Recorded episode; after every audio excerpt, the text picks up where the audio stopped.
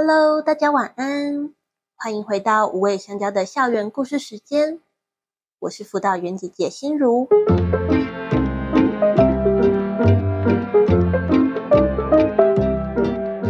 最近周末都不会在狗狗房看到拿铁的身影，常常有人会问：拿铁去哪里了呢？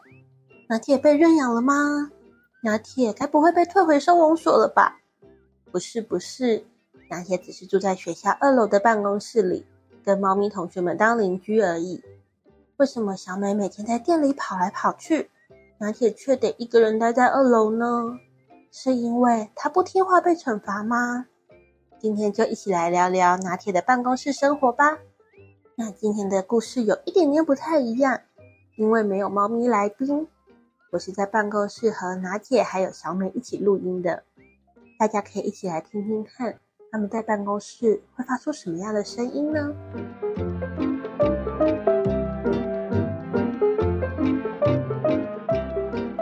狗狗二班的三位同学虽然是同胎的兄弟姐妹，但其实个性大不相同。光是在吃东西这一点上就能看得出来。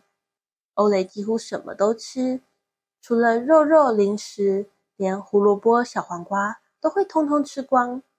而小美正好相反，饲料都要一颗一颗慢慢品尝，吃饱了就好，剩下的食物被其他狗狗吃掉也无所谓。而拿铁呢，看到食物总是冲第一个的它，应该很爱吃吧？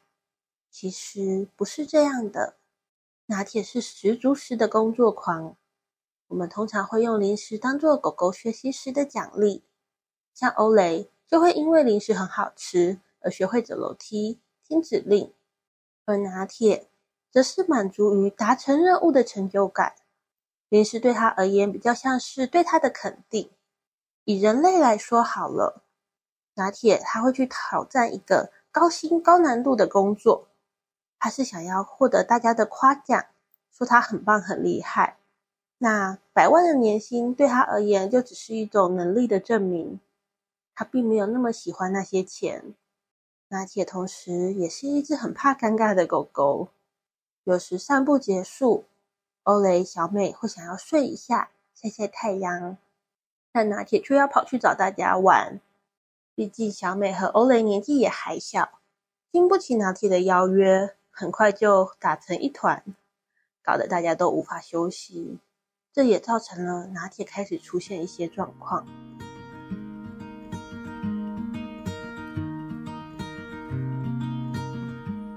假日的商店人来人往，大家会驻足于狗狗房的玻璃前。拿铁这时却开始吠叫，大家以为自己的举动让拿铁不喜欢，而选择离开，想要给拿铁一些空间。但其实大多数的时候，拿铁是希望大家进去狗狗房，让他完成小助教的工作。他不明白为什么大家都只站在外面看。也不能理解为什么要选择转头离开。吃东西的时候也是，拿铁越来越常跟欧蕾因为食物吵起来。即使吃饭时不待在同一个空间，也硬要隔着围栏对对方生气。而欧蕾本来就爱吃，又因为被拿铁吵得无法休息，脾气越来越差。他们两个争执的情况也就越来越多。小则可能因为一颗零食，有时候甚至因为对方被我或是其他辅导员姐姐抱抱而生气。最后，在一次家人时光中，拿铁为了抢我手上拿的零食，在对欧蕾吠叫时，不小心把我咬伤了。我知道拿铁不是故意的，他从来不会故意伤害他人。就算面对要凶他的狗狗，他也只敢吠叫，不会去攻击。但家的状况却大幅增加了他找家的难度。常常与我们合作的行为调整师 Linda 老师为拿铁安排了一系列的生活习惯改变，帮助拿铁可以更好的适应与人类一起的生活。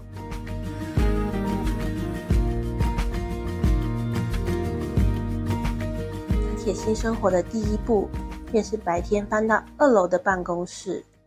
办公室的窗对着学校后方的巷子，不会有汽车轰隆隆的声响，也不会遇到好奇的路人四处张望，不需要时时招呼进来的客人，更没有狗狗同学需要他去陪他们玩。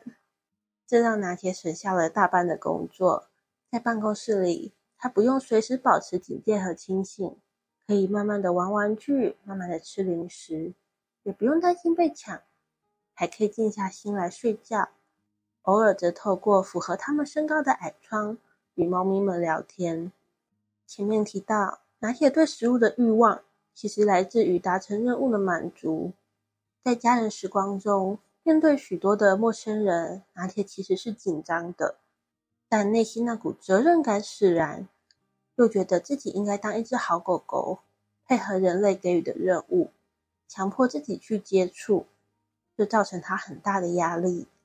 因此，我们让拿铁减少参与家人时光，改当一些像是种子教师工作坊的小助教这类的课程，多以观察为主，且每个人都坐在座位上，拿铁只要表现出自己平常的样子，慢慢的到处嗅闻，就能完成任务了。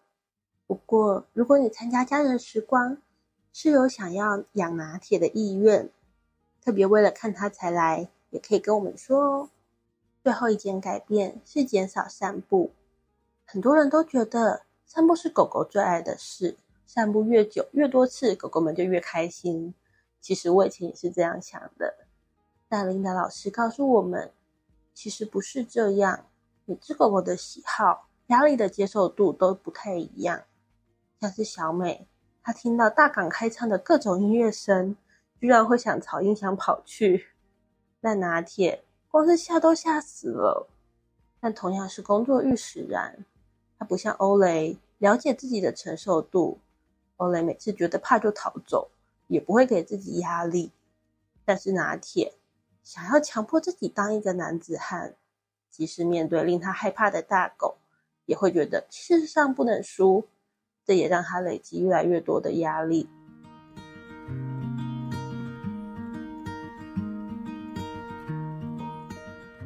做了这些改变后，成效很快就出来了。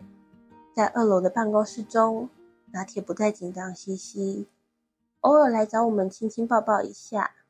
当我们忙着开会工作，他就趴在脚边休息。那安静的程度，常常让我们互相问：拿铁去哪里了？他还在办公室吗？当然，大家也会担心，长期跟我们待在一起工作，会不会害拿铁有分离焦虑症呢？事实证明，他并没有这样的状况。当周末开店日，我们都在一楼的商店工作，拿铁会一个人乖乖待在二楼。一楼的吵闹和声响似乎都与他无关。自己生活后，我们发现拿铁并没有那么爱吃。他和小美一样，喜欢吃饱了就去休息，做点别的事，剩下的晚一点再吃。只是因为群体生活。让他害怕食物被抢走，只好狼吞虎咽地吞下肚。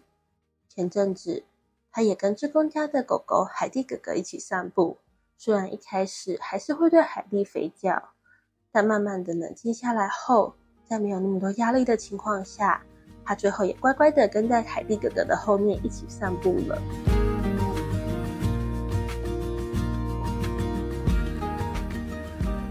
原本一直很犹豫。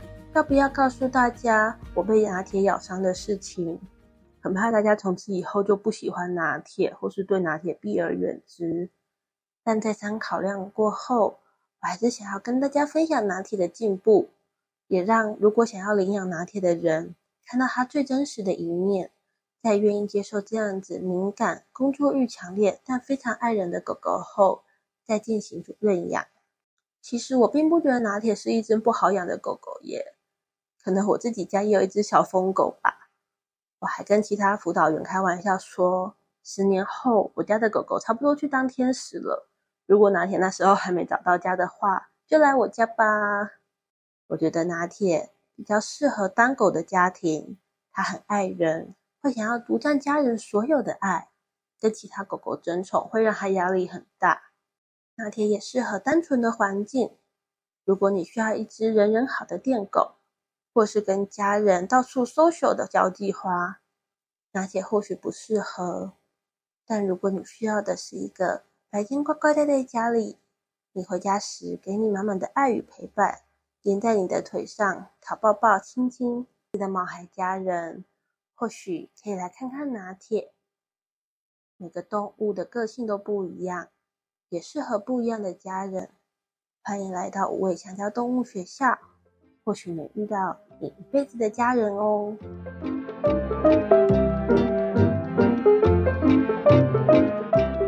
今天的故事告一段落喽。现在拿铁跟小美就躺在我的脚边，他们两个其实真的很乖，在我录音的过程中，就是乖乖躺着，偶尔起来走一走，不会吵闹，也不会就是对我叫，或是在我工作的时候打扰我。偶尔当然会想要抱抱了，不过他们其实我觉得还蛮会挑场合的。那如果你喜欢这样的拿铁，想给进步多多的拿铁一点鼓励，请为我们留下五星好评。每一个好评都能让早家的毛孩多一点被看见的机会。那我们下次再见喽，拜拜。